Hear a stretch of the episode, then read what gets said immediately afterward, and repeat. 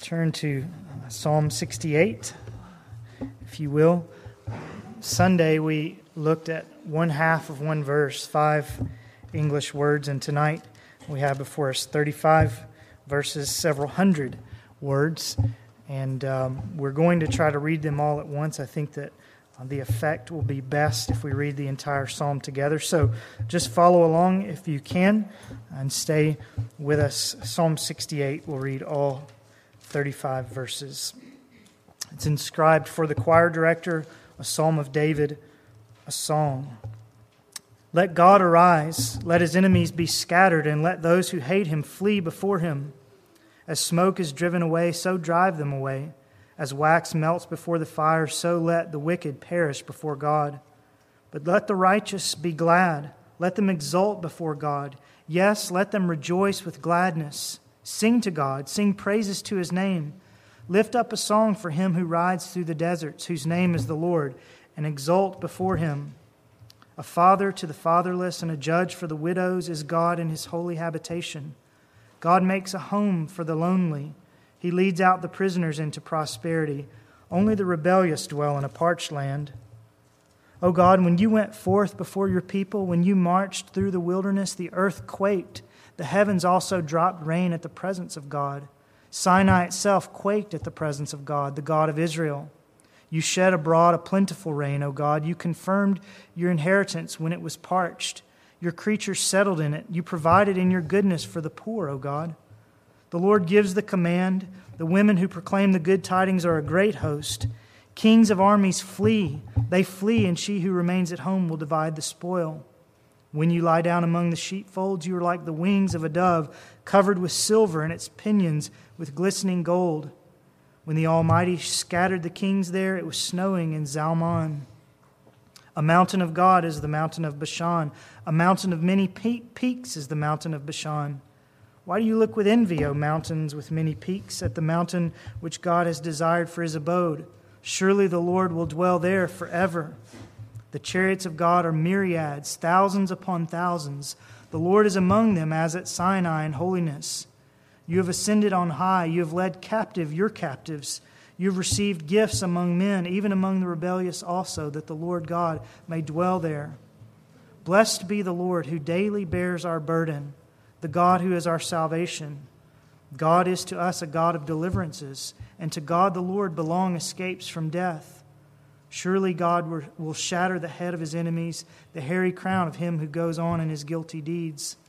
The Lord said, I will bring them back from Bashan. I will bring them back from the depths of the sea, that your foot may shatter them in blood. The tongue of your dogs may have its portion from your enemies. They have seen your procession, O God, the procession of my God, my King, into the sanctuary. The singers went on, the musicians after them, in the midst of the maidens beating tambourines.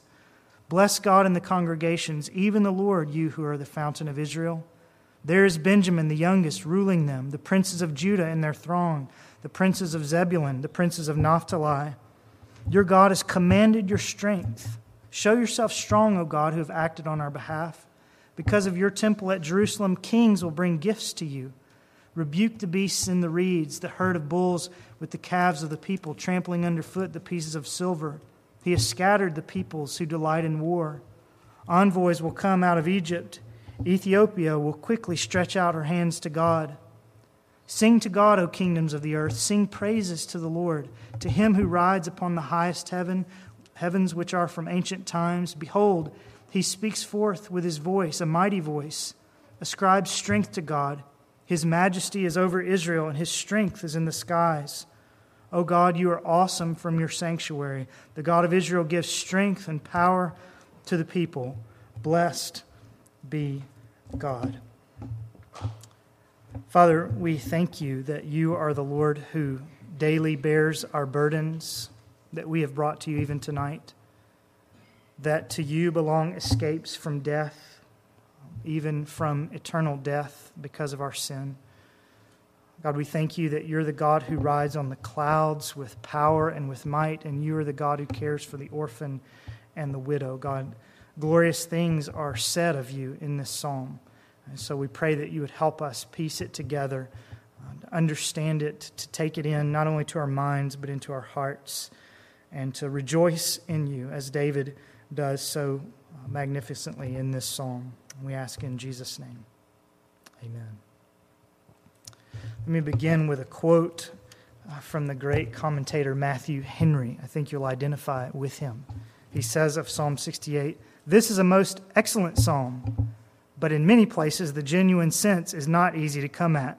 For in this, as in other scriptures, there are things dark and hard to be understood. I wonder if some of you, as we were reading along, could say amen to that. Some of this is hard to follow. It's a long passage, for one thing. Um, we can tell as David is speaking that he's obviously telling a story, but he makes geographical references that we may not know. Uh, he speaks of events uh, in ways that we may not be able to uncover what he's saying. He, he uses figurative language that makes it hard for us to determine who and what and when he's speaking about, and so on. It's a very challenging passage, and it's even more challenging because it's written in poetry, not in prose. It's always more difficult to understand poetry than it is to understand prose. For instance, uh, if I said to you, the man trudged down the sidewalk, that's fairly straightforward.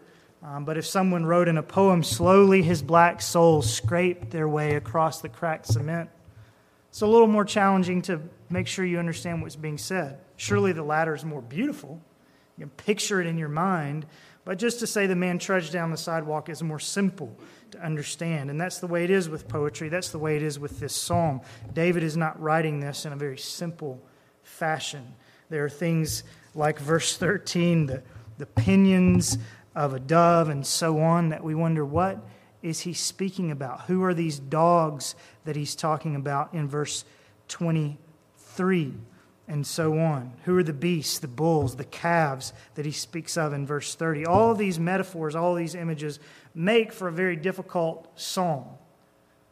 What's the story that he's trying to tell? Well, if you can picture yourself uh, trying to listen even to our national anthem, uh, you can understand how it could be difficult to understand a story in a poem if you don't know the backdrop, right? If you were from China and you didn't know how our anthem was written and what the setting was and what, it, what it's speaking about, you would be listening and, and saying to yourself, What are the, the bombs bursting in air? What, what, what are they singing about?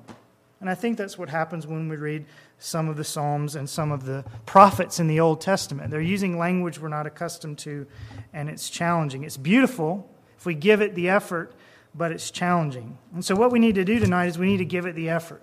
Try to understand what is David after? What is he trying to say? What is the story that he's trying to tell? And I think if we can get at that, there's some lessons that we can learn and some ways that we can rejoice in this long, difficult psalm.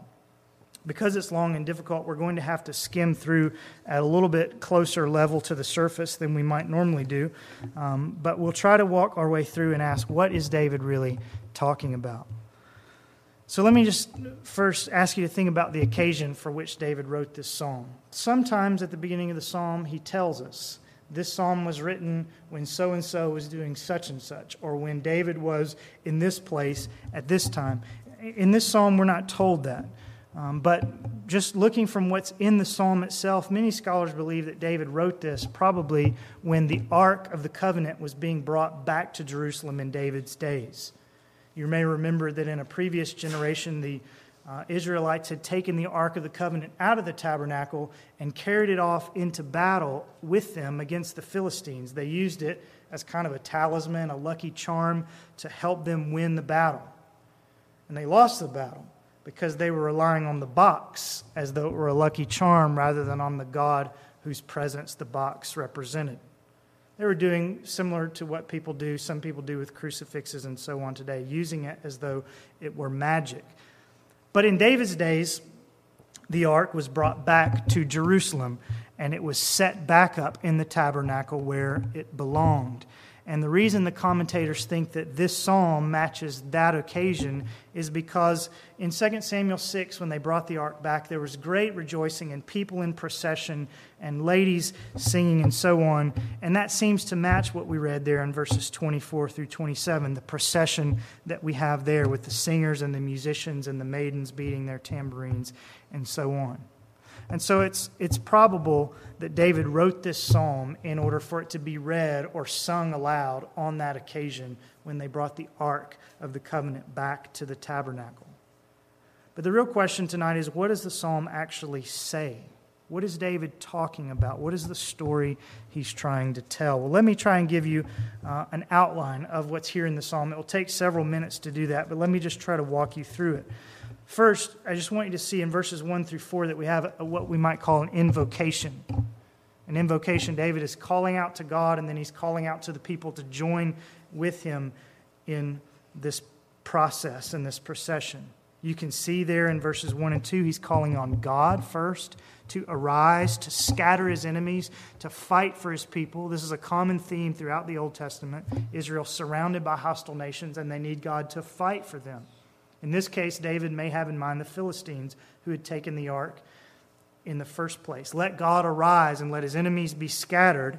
And then in verses 3 and 4, David calls upon the people to arise as well, to praise the Lord.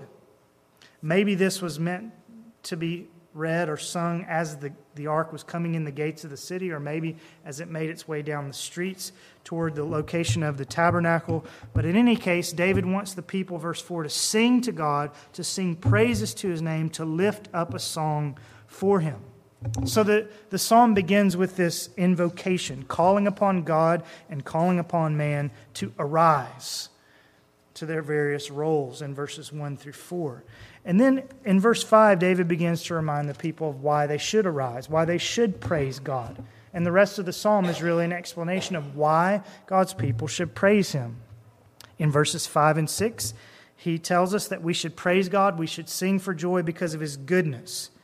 If you were to use one word to describe verses 5 and 6, I think it would be goodness, the goodness of God. He is a father to the fatherless, He's a judge for the widows, He makes a home for the lonely, He leads out the prisoners into prosperity, and so on. Those are beautiful pictures of God. And I hope that we can read what we read there about the Lord and echo these sentiments and be able to say with David, yes, God is kind, isn't He? To those who are lonely, to those who are needy. He is good, He is gentle. In fact, you might just think, just for a moment about how God has been gentle to you in your need, in your loneliness, whatever it may be. Praise God for his goodness, David says in verses 5 and 6. And then at the end of the psalm, as the other bookend to it, he says that we should praise God for his greatness. His goodness in verses 5 and 6, his greatness in verses 32 through 35. Let me just read you a sampling beginning in the middle of verse 33. Behold, he speaks forth with his voice, a mighty voice, ascribes strength to God. His majesty is over Israel, and his strength is in the skies. O God, you are awesome from your sanctuary. He's emphasizing God's greatness now. We should sing praises. We should lift up a song because God is good at the beginning of the psalm and because he's great at the end of the psalm. Powerful, majestic. Two good reasons to praise the Lord his kindness and his power. And over recent weeks, David has said similar things, and we've talked about God's kindness, his wagon tracks dripping with fatness. We've talked about his power to overcome his enemies as well. So we won't linger on these things, but just note that if we're going to praise God, it's his goodness, his kindness, his mercy, his gentleness, and also his power, his greatness, his might, and his majesty. But then, in between those two bookends, and here's where we'll focus our time tonight in between these two great reasons why we should sing praises to God's name, David tells a story. Verses 7 through 31 are a story. And it is a story that also gives us reason to praise God. Praise Him for His goodness, Praise Him for His greatness. And in between those, praise Him because of what you're going to hear in this story I'm about to tell you, David says. Sing praises to His name because this is what God has done. It's a story. And this is where it gets complicated. This is where all the difficult portions that I mentioned begin to unfold. Here's where we find the unfamiliar place names. Here's where we find this figurative language that we're not sure exactly what it refers to. Here's where we find difficult to follow sentence structure and so on. It's all in this story between verse 7 and verse 31. And the question is what is the story that David's telling? What events is he referring to?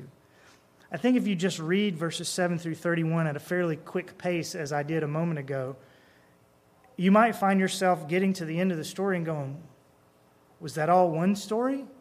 Does that all fit together? It just sort of seemed like he was going here and there and everywhere, talking about these people, and they're, they're proceeding into the temple, and then over here, God is shattering his enemies, and over here, the dogs are licking up the blood. Is this really all one story? Well, I think if we walk through it slowly, we'll see that David is telling one story, even though it's more difficult for us at a distance of a few thousand years to follow. So let me just show it to you. Notice in verses 7 and 8 that David's story begins in the wilderness. Do you see that? When you went before, forth before your people, you marched through the wilderness. That's the beginning of the story. Now, when were God's people in the wilderness? Well, after they had been delivered from slavery in Egypt, right?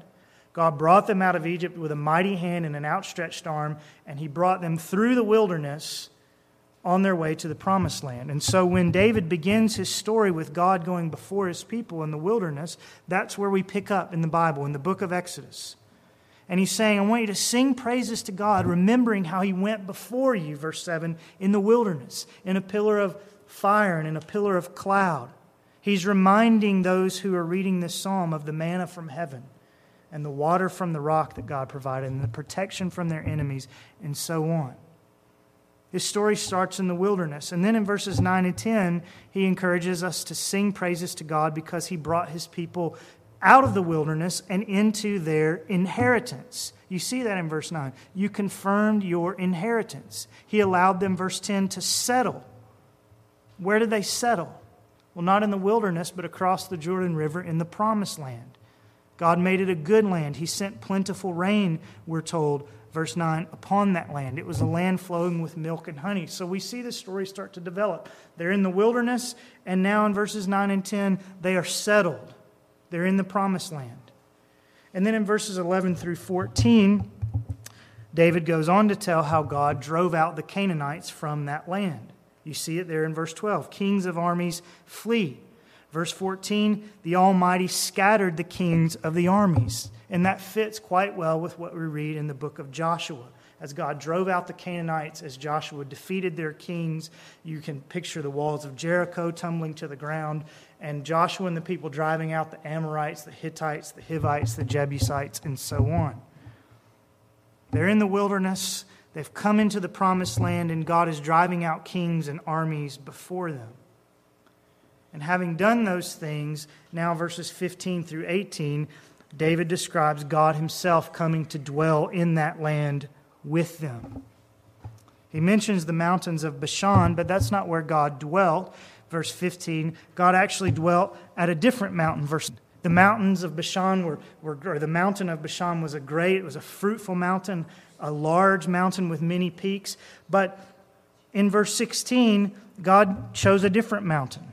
That's why he says, why, why are these great peaks jealous? Well, because even though the mountain of Zion in Jerusalem was small comparatively, God chose that mountain and he chose, verse 16, to dwell there. Verse 18, it was that mountain, the mountain of Zion in Jerusalem, that God ascended with his freed captives so that they might settle there and he might be in their midst. So verses 15 and 8, 15 to 18, they've settled in the land and God is settling with them there on the mountain of Zion. And having dwelt there, we read in verses 19 through 23 that he daily kept watch over his people. He brought about, verse 20, regular escapes from death. And we might here, I think, well picture the book of Judges. God drove out the kings in the book of Joshua. He dwelt among his people there in the land in Jerusalem. And in the book, book of Judges, he began to bring about escapes from death and deliverances, which are described here in these verses. He beat back the enemies of his people. He kept his people alive in the land of promise in spite of their often disobedience, all the way down to David's day and even beyond David's day. And so when we read verses 19 through 23 and these deliverances, these escapes from death, these shattering of the head of the enemies, we might think of Samson and the Philistines and how their heads were shattered when Samson brought down the temple of their God. We might think of Gideon and the Midianites and how God destroyed them without anyone having to lift a finger. That's verses 19 through 23. And then verses 24 through 27 bring us right up to David's day. We've seen God bring the people through the wilderness into the land, dwelling there, driving out the kings, He in their midst, and Him protecting them for hundreds of years. And now, in verses 24 through 27, I think we're right at the point that we began with, which is the ark has been restored to Jerusalem. And now people are able to make procession into the sanctuary to worship the Lord again.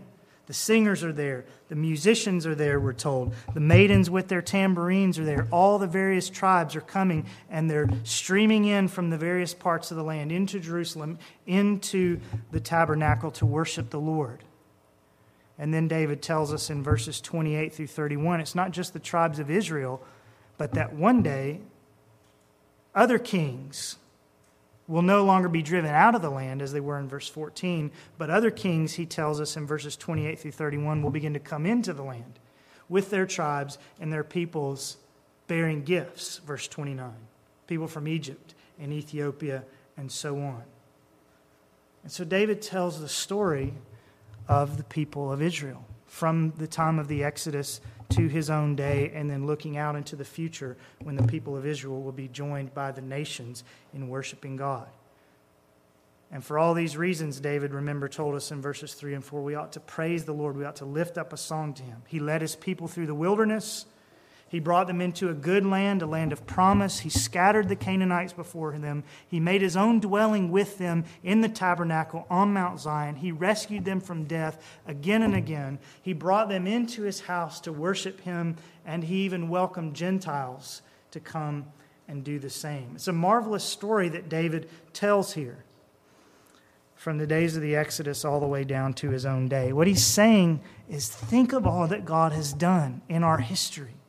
Think of all that God has done from the time He led our people out of the wilderness until this day. Here we are in His tabernacle worshiping Him. Think of all that He's done, and verse 3 sing praises to His name.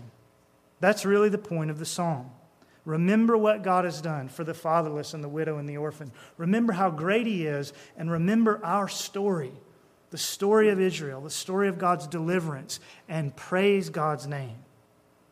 And what David says to us at a distance of many, many years is that as we rehearse the story of Israel, we ought to praise his name for what he did in the Old Testament. The Old Testament writers are constantly rehearsing these same events. We said this last week, didn't we? If you read the Old Testament and if you read the New Testament, people are constantly coming back and retelling the very story that I've told you tonight. God's deliverance of his people from Egypt, his bringing them into the promised land, and his protection of them and presence with them there. The Old Testament writers and the New are constantly retelling David's same story. But let me say this there is a story in the Old Testament that should be retold, but we have a story too, don't we? We have a story too, and this is where the rubber begins to meet the road tonight we have a story. Have you noticed how lots of the hymns that we sing tell the Christian story in the language of the Old Testament? You notice that? They tell the story of the New Testament in the language of the Old. Our hymns often tell the story of salvation by Jesus using the kind of language that David uses here several hundred years before Jesus. For instance, we sing of crossing the Jordan or entering the promised land, don't we? We, we call the church Zion in some of our songs after the hill there in Jerusalem where God dwelt. And there's a reason why we do that. It's not just because it's poetically nice and helpful. There's a reason why we use Old Testament language to describe our story. And that's because New Testament authors use Old Testament language to describe our stories. New Testament authors teach us to tell the story of our deliverance in Psalm 68 kind of terms. For instance, Hebrews 12 22 refers to the church as the heavenly Jerusalem, Mount Zion. Galatians 6 16 teaches us to think of ourselves as the Israel of God. Romans 9 reminds us that those who are truly of Israel are not just Jews by lineage, but people who are of the faith of Abraham, people who believe in the Son of God. Those people are Israel, the church, Paul says in Romans 9. Now, at first, that may strike us as odd. What are these New Testament authors doing, co opting the language of Israel to refer to the church? What are they doing? Well, they're teaching us that there's continuity between the Old and the New Testaments. They're teaching us that the Old and the New Testaments are not two separate stories about two separate peoples.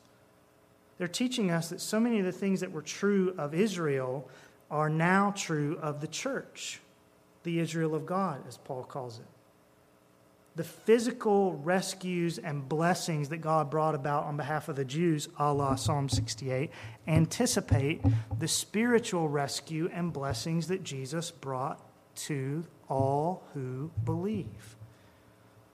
And so, by co opting the Old Testament language to describe New Testament realities, the New Testament authors are teaching us that the Old Testament is kind of like the opening movement in a whole big Bible symphony.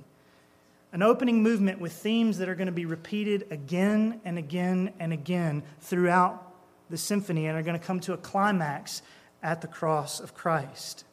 So when we read the story of the Exodus and we hear the melody playing, we realize it's the same melody that's repeated and amplified at the cross of Christ or when we hear the strains playing as the children of Israel cross the Jordan and enter the promised land, that helps us to anticipate the music of heaven. So it's true, we have our own story. We have a story of redemption and deliverance, but our story is not a different story from David's story.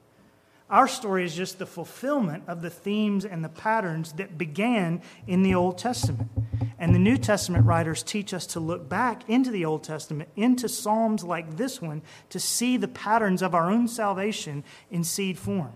And so, what I want to do is go back through that story in verses 7 through 31 and see if it doesn't remind us of our own story. See if we can't hear the same themes playing in the Old Testament as we hear in our own salvation.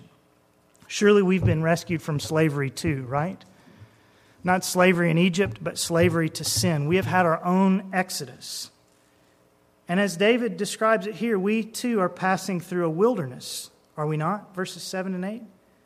I think that's how we might call our sojourn in this sin sick world. Because of sin, the Israelites wandered in the wilderness for 40 years before they were able to enter into the land of promise. And because of sin, we wander in a sin sick world before we're able to enter in the land of promise. And yet, just as he did for the Israelites, our God goes before us. Verse 7. Our God sends rains in their seasons. Our God protects our souls in the midst of the wilderness. And at the end of our sojourn in the wilderness, is there not, as in verses 9 and 10, an inheritance awaiting us? When we cross over our final river, death, just as when the Israelites crossed over the river Jordan, we will enter our settled rest, verse 10. And all of our enemies, verses 11 through 14, just like theirs, will be driven out. When you die, all of your enemies will be driven away from you, especially the last enemy, death. Do you see? The Israelites' physical experience, as David describes it, in so many ways parallels and anticipates our spiritual journey. The similarities continue even as we read on in the psalm. Verses 15 to 18 Remember, God, for the Israelites, selected a city, and He told them to erect a tent. And eventually, when they landed in that city, they put that tent on the hill called Zion. And there God dwelt in their midst. Has God come to dwell in our midst? Well, according to John 1, He has, hasn't He? Jesus is God made flesh. And just as God dwelt in a tent in the Old Testament, John 1:14 uses the exact same language and says Jesus pitched his tent among us. Jesus tabernacled among us. The Old Testament tabernacle that David is speaking of here, as we've seen before, is a picture and a preparation for the tent of Jesus' humanity, in which God dwelt among us and to carry that picture of God dwelling in a tent among his people further, Paul says that since the Holy Spirit dwells in us, we ourselves are the tent, are the temple of God. Do you not know, he says, that your body is the temple of God? And verse 16, surely the Lord will dwell there forever. It's the same pictures, the same pattern as we see in the Old Testament. And then there's verse 18. You have ascended on high, you have led captive your captives, you have received gifts among men. Now, that's a picture, as I said, of the Lord ascending the hill of Mount Zion in Jerusalem, as it were, to make his dwelling and leading his captive people up that hill and into that city as well. That's what David is, is thinking about in verse 18. But you know, in Ephesians 4 8, Paul quotes this verse and applies it to Jesus' ascension into heaven. So, yes, it's true. Psalm 68 18 is about the Father ascending the hill at Jerusalem and bringing his people to live there. But Paul says Psalm 68 18 is also about Jesus ascending into heaven, the New Jerusalem, and bringing his people there. And then the New Jerusalem eventually in Revelation coming back down out of heaven and us dwelling with God forever. Jesus has ascended. And Paul says it's right here in Psalm 68 18. The same thing that God did physically among his people in the Old Testament, that's what Jesus is doing for us. He is ascending and taking his captive people with him. And then in verses 19 through 23, we read about how God brings about escapes from death and bears his people's burdens. And it's easy to see, I think, how we might apply that language to what Jesus did at the cross, isn't it? Didn't Jesus at the cross bear our burdens? And didn't he bring about escapes from death for all who believe?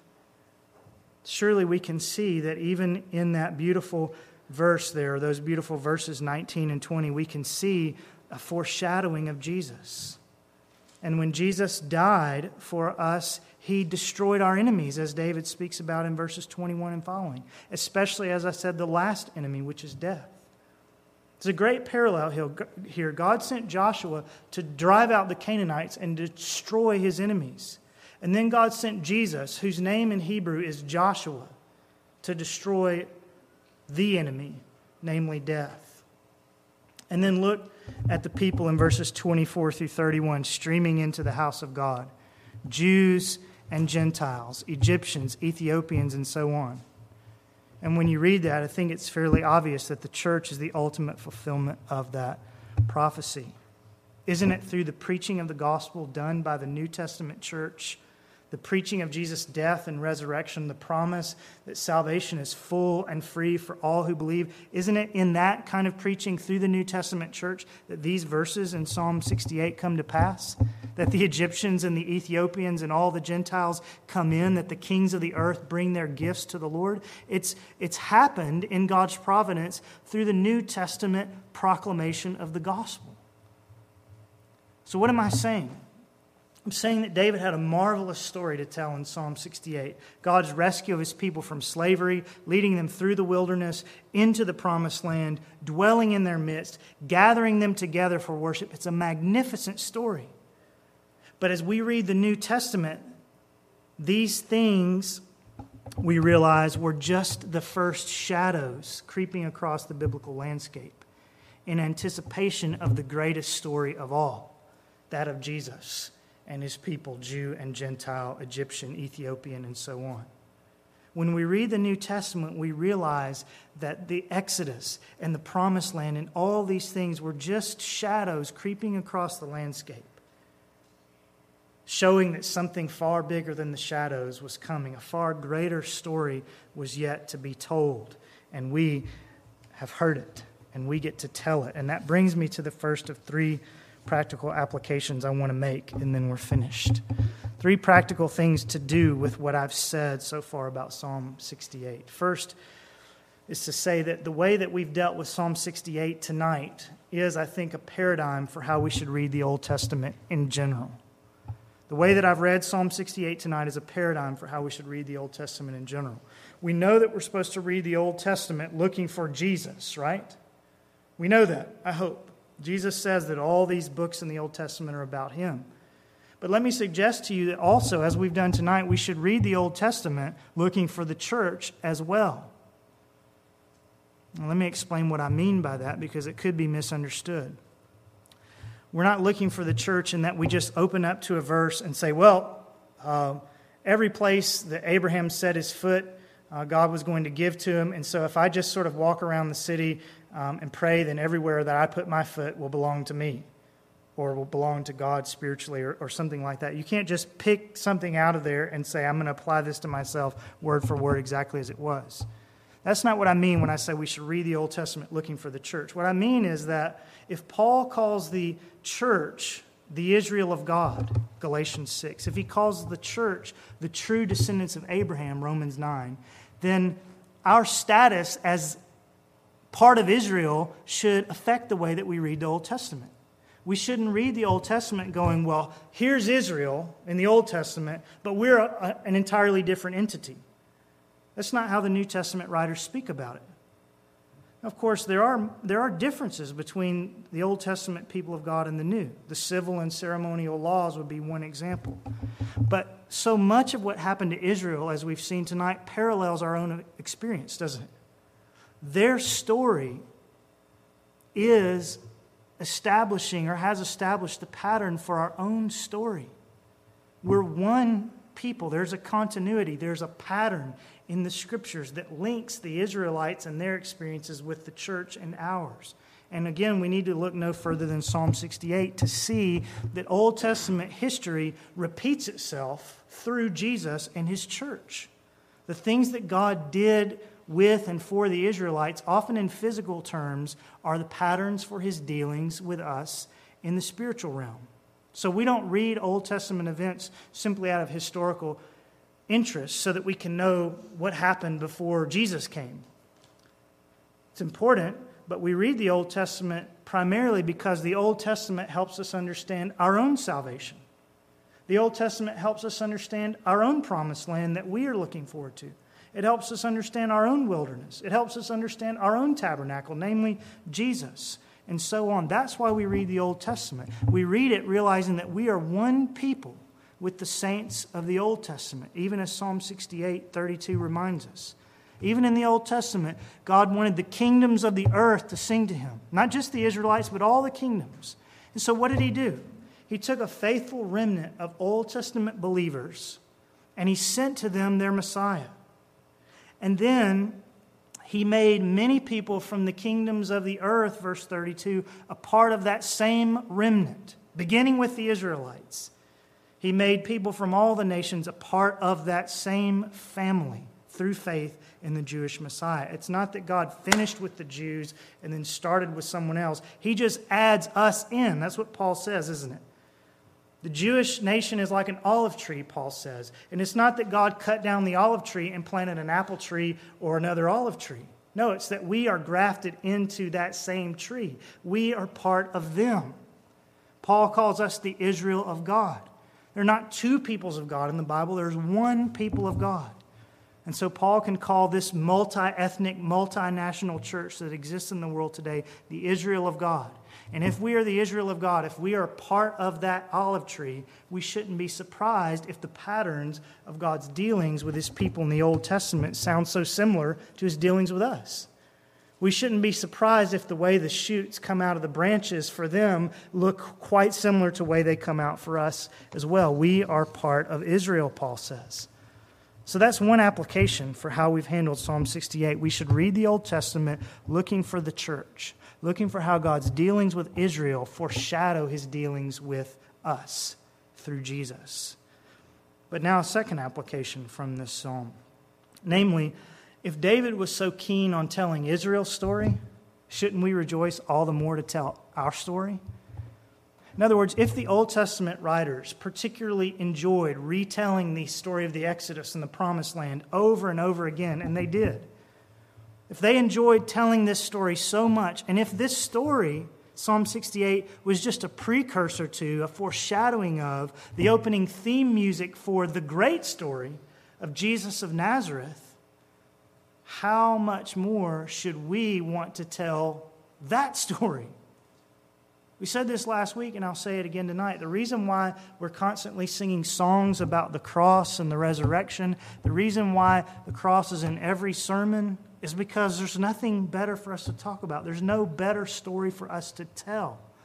We could go back to the stories of the Old Testament, amazing as they were, but when we go back to those stories, we realize, you know what? Those stories are just getting us ready for the story. So let's make sure we talk about the story every time we meet. We should be like David, always repeating the story of God's redemption for us or of us in Jesus. In fact, let me just ask you if you find yourself repeating the story very often. I'm not saying you have to write a long poem like David does here. I'm not saying that you have to tell the whole picture of Mark's gospel to someone every week, tell the whole story. I'm not even saying that you have to find someone with whom you can share the way of salvation from beginning to end each day. But has the story of Jesus, the story, so worked its way into the very fiber of your being that some little bit of it comes out in the notes of encouragement that you send to people, or some piece of the story finds its way onto your lips when you're having lunch with a friend? Has it so worked its way into your heart that the songs that tell this story have woven themselves into your mental playlist? So much so that the teachable moments with your kids always seem to come back around to Jesus and the cross.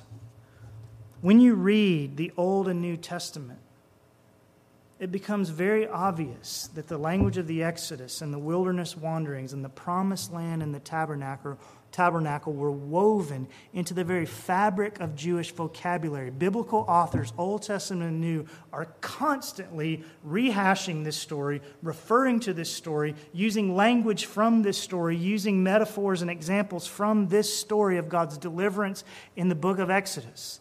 It's always coming up. And if these early shadows made such a mark on the vocabulary of God's people, how much more should the reality that those shadows anticipate make a mark on us? How much more should the life and death and resurrection and ascension and return of Jesus weave its way into the very fabric of our vocabulary so that we're always talking about it? Frankly, it ought to be normal for us to talk about Jesus and his love, as normal as rehearsing the day's events at the dinner table each evening. The old, old story of Jesus and his love is the story to which all the other stories are mere shadows and echoes. And so, surely we ought to speak and want to tell the story like David does. So, two things so far hearing David tell Israel's story here in Psalm 68 grants us a paradigm for understanding how Israel and the Old Testament are a shadow of the New Testament, the opening themes of a symphony that are elaborated and amplified and come to their climax in the coming of Jesus. That's one thing. The second thing is that this psalm reminds us of how important it is to tell the story of redemption, the story of Jesus and his love, all the more important for those of us who live on this side of the incarnation. And then finally, by way of application, let me say this Psalm 68 ought to move us to praise the Lord greatly. Remember, I told you that this was the reason David told this story in the first place, right?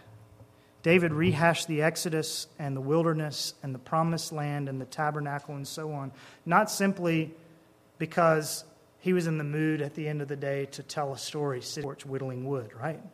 Because he's a storyteller. David is telling this story, remember verses 3 and 4, so that those who hear it will, quote, be glad. That they will exult before the Lord, that they will sing praises to his name, verse 4, that they will lift up a song. That's why he tells the story. He recounts God's goodness to his people, God's deliverance of his people, so that his people will sing. And again, I simply say by way of logic, if the Old Testament people could lift up a song, how much more should we? If the people of the Old Testament could lift up a song with the opening movement of the symphony, how much more we who have heard the climax and who have in our hands the sheet music for the finale? Surely we should sing all the more. Now, make no mistake, every believing Israelite looked to the same Savior that we look to. They were saved by trusting in Jesus, but they didn't know his name like we do. They didn't know his story the way we know his story. They could only see the story developing as the shadows fell across the Old Testament land. But we live in the reality. We know the whole story. And so I say, if Old Testament Israel could lift up a song, how much more should we, the New Testament Israel of God? I want us to stand even now, and we'll do just that.